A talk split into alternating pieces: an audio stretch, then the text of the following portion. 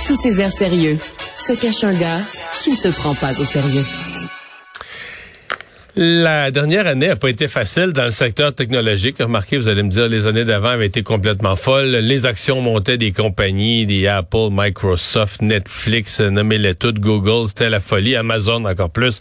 Euh, mais là, c'est le ralentissement, c'est les mises à pied par dizaines de milliers, euh, comme un peu un choc dans le secteur technologique. Les actions en bourse ont pris des débarques, dépendamment de laquelle 25, 40, 50, 60% au cours de la dernière année on a euh, quand même une grande entreprise de technologie, peut-être méconnue, euh, qui a son siège social à Montréal et qui semble euh, s'en sortir pas mal du tout.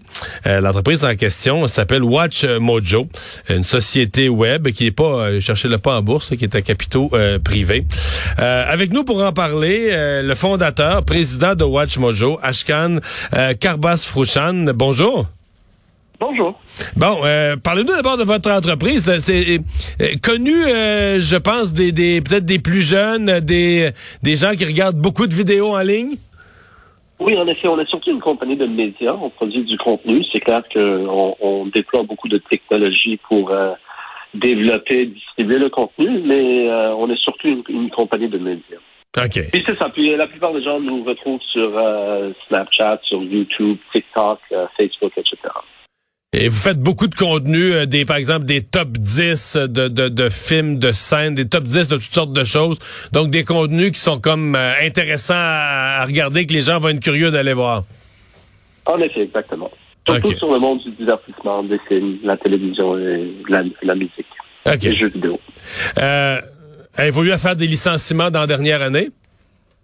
Non, mais écoutez, je pense que quand vous décrivez la situation des Google, de Facebook, etc.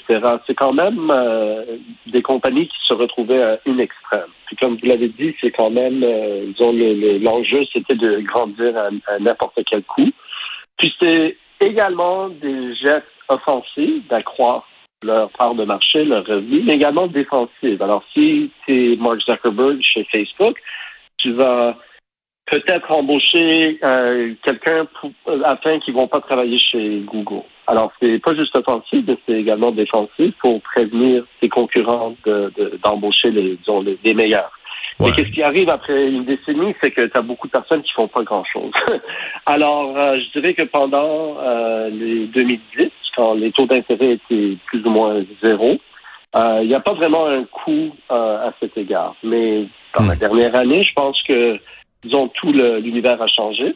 Puis maintenant, c'est pas nécessairement, euh, on valorise pas la croissance à n'importe quel coût. Alors, ça prend un peu plus de discipline. Puis je pense que ce que vous voyez, c'est un peu euh, une réalisation que les compagnies de technologie, euh, ils vont pas être valorisés différemment. Alors, on va, on va mettre l'emphase sur la rentabilité. Alors, pour eux, c'est quand même un autre univers. Même dans notre euh, dans notre secteur de médias, on voyait des compagnies comme Vice, originalement de Montréal, comme BuzzFeed, euh, qui également ils avaient comme euh, un objectif de grandir, de grandir, de grandir. Alors ils ont embauché beaucoup trop de personnes. Et c'est des compagnies de médias qui n'ont pas vraiment besoin de, des milliers d'employés. Mais tout à coup, ils se sont retrouvés avec des milliers d'employés et eux également euh, ont été forcés à donc, faire des ajustements euh, à leur, euh, hmm. à leur euh, nombre d'employés. Ajustement étant mis à pied par la force des choses. Exactement. Nous, dès le début, euh, donc mon épouse et moi, on a démarré la compagnie en 2006. on a embauché des jeunes afin de développer un peu l'équipe de gestion. ça a toujours été un peu plus un esprit familial. Maintenant, c'est clair qu'après 15, 16, 17 ans, euh, on a plusieurs employés qui sont avec nous pour 10, 15, 16 ans. C'est un peu particulier. Vous avez combien d'employés en tout? On a environ une cinquantaine à temps plein, mais on a beaucoup de pigistes euh, aux États-Unis, en Angleterre, parce qu'on produit beaucoup de contenu, euh, surtout anglais, mais également français, espagnol, etc. Alors, en tout, on est peut-être 200 personnes, incluant les, pigistes globales. Mais on est environ 50 personnes, la plupart à Montréal, mais partout au Canada. Alors, pour nous, c'est on a, on a toujours... moi, j'étais toujours très agressif, pocher et d'investir pour euh, grandir, mais j'ai jamais vraiment voulu, voulu me retrouver à faire des, des, Alors, on a toujours été un peu plus discipliné à cet égard et même maintenant, disons, c'est l'année passée, à la fin de l'année, on a, on a donné des primes, des bonus, des, augmentations de salaire. Puis j'ai écrit quelque chose sur LinkedIn, pas vraiment du tout pour, pour se vanter, mais juste dire que je pense qu'il y a quand même euh, de la valeur pour, pour plus qu'une décennie. Les gens parfois me critiquaient pour être un peu plus conservateur, mais on a toujours on a toujours voulu euh, éviter les congédiements. Alors moi, j'ai géré l'entreprise de telle manière. Euh, puis maintenant, c'est un peu bizarre de voir un peu de changement de, philosophie, de gestion. donc, c'est normal comme ça. C'est normal de vouloir être rentable. Et, Ouais, ouais. Mais, mais euh, vous avez parlé de la, de la décennie dans les technologies ça a été fou à tout point de vue. C'est-à-dire qu'autant les entreprises, vous avez dit, vous voulez vivre une croissance extrêmement agressive, euh, des acquisitions. En même temps, ces entreprises-là étaient financées, leurs actions gagnaient tellement de valeur que ça leur donnait du, capital, ça leur donnait une capitalisation boursière. Euh, leurs revenus ont explosé, les populations étaient au rendez-vous. S'ils avaient besoin d'emprunter, les taux d'intérêt étaient au plancher, étaient presque à zéro. C'était, c'était une décennie complètement folle. Donc pour vous, ce qu'on vit depuis un an, c'est juste un rajustement, un, retour, incluant les congédiements, c'est juste un retour à la normale, à des, des nombres d'employés qui sont un peu plus proportionnés à leurs véritables besoins?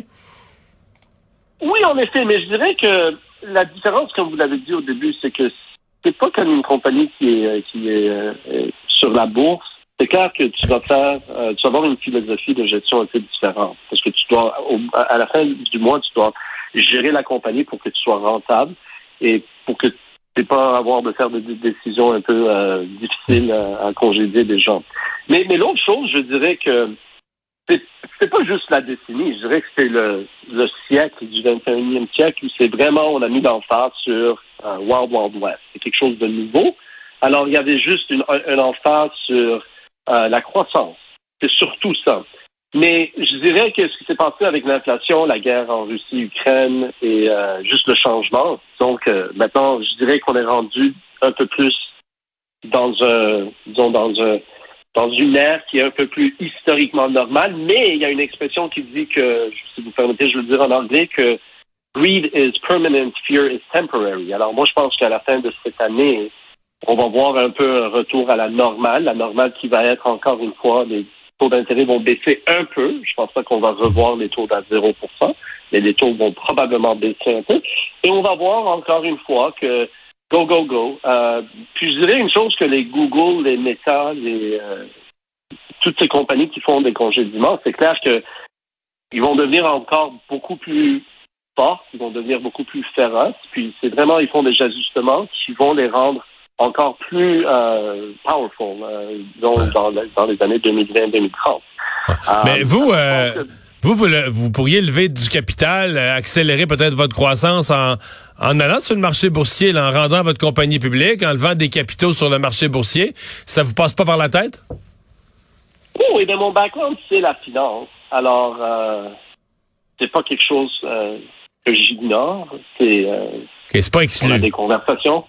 C'est pas exclu, mais je dirais que euh, disons, c'est means to an end. Alors, la, croissance, on n'a pas besoin nécessairement du capital.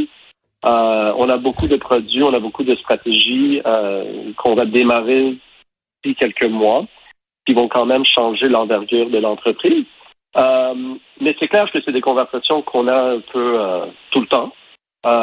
Puis quand le temps est dirais, correct. Quand je pense que l'organisation est prête, c'est quelque chose qu'on va visiter. Euh, mais c'est pas comme si on est euh, on est pour ou contre, mais c'est un détail. C'est pour nous la stratégie, c'est pas aller juste avoir du capital. C'est des produits, c'est la stratégie, c'est les employés, c'est les usagers, etc. Il y a, il y a euh, là, on parle de mise à pied, mais il y a un problème présentement au Canada, entre autres dans le secteur des technologies, c'est de garder sa main-d'œuvre. Euh, est-ce, que, est-ce que vous avez problème avec ça? Est-ce que vous dites, vous avez des gens quand même avec qui vous travaillez depuis très longtemps? Vous m'avez dit ça plus tôt, mais est-ce que vous avez un problème à garder votre main-d'œuvre, à garder votre monde euh, ces années-ci? Non, pour la même raison. Je dirais que dès le début, j'ai toujours traité un peu. J'aime pas l'idée de dire qu'une compagnie, c'est une famille. Quand même, en 2006, c'est un monde différent. On parlait beaucoup plus de, l'école de, pensée de Jack Welch, qui était shareholders, shareholders only, les actionnaires. Moi, en 2006, quand je parlais un peu de comme stakeholder euh, mindset, de mettre les gens avant les profits, c'était un peu comme banal. C'était des gens pensaient que j'étais un voyou, mais comme maintenant, c'est rendu de plus en plus normal de dire que, hey, c'est les employés, c'est les clients. Mais comme il y a 15-16 ans, quand je parlais comme ça, les personnes pensaient, pensaient que j'étais comme un socialiste, mais j'étais comme un capitaliste efficace, je dirais. Mais tout pour dire que on a toujours, même quand on n'était pas rentable, comme mon épouse et moi, il y a 20 ans, on a hypothéqué notre maison pour garder des employés au lieu de les licencier. Alors, c'est toujours une, philosophie très différente. Euh, puis on a toujours, même quand on n'était pas rentable, on donnait des petits bonus, on donnait des, augmentations de salaire, même quand l'inflation était à 2% des, salaires augmentés à 6 à 6 euh, Même l'année passée, ils ont, euh, on donné des augmentations de salaire de 5 à 25 des bonus. Ah, quand tout le monde, ouais, quand tout le monde dans notre industrie disait tout bad, euh, on congédie les gens. Alors pour moi, disons, j'ai toujours eu une philosophie un peu différente. Euh, alors on gardait les gens. Maintenant, c'est clair qu'il y avait une période, je ne veux pas vous le cacher, je dirais en 2017-2018, où on a quand même triplé l'organisation de 25 à 75% puis c'était un peu intense. Alors on a eu comme peut-être une dizaine de personnes dans, dans cette période un peu plus intense qui ont quitté. Mais je veux dire, à part pour cette période limitée, même on, on voit des employés de boomerang, des gens qui ont commencé avec nous après quelques années, qui étaient contents, ils ont dit on va aller ailleurs. Puis maintenant, c'est drôle, on a peut-être une dizaine de personnes qui sont retournées. Je me disais, euh, je suis allé ailleurs, j'ai vu que, tu sais, the grass is not greener on the other side. Y a-tu un, un rôle pour moi?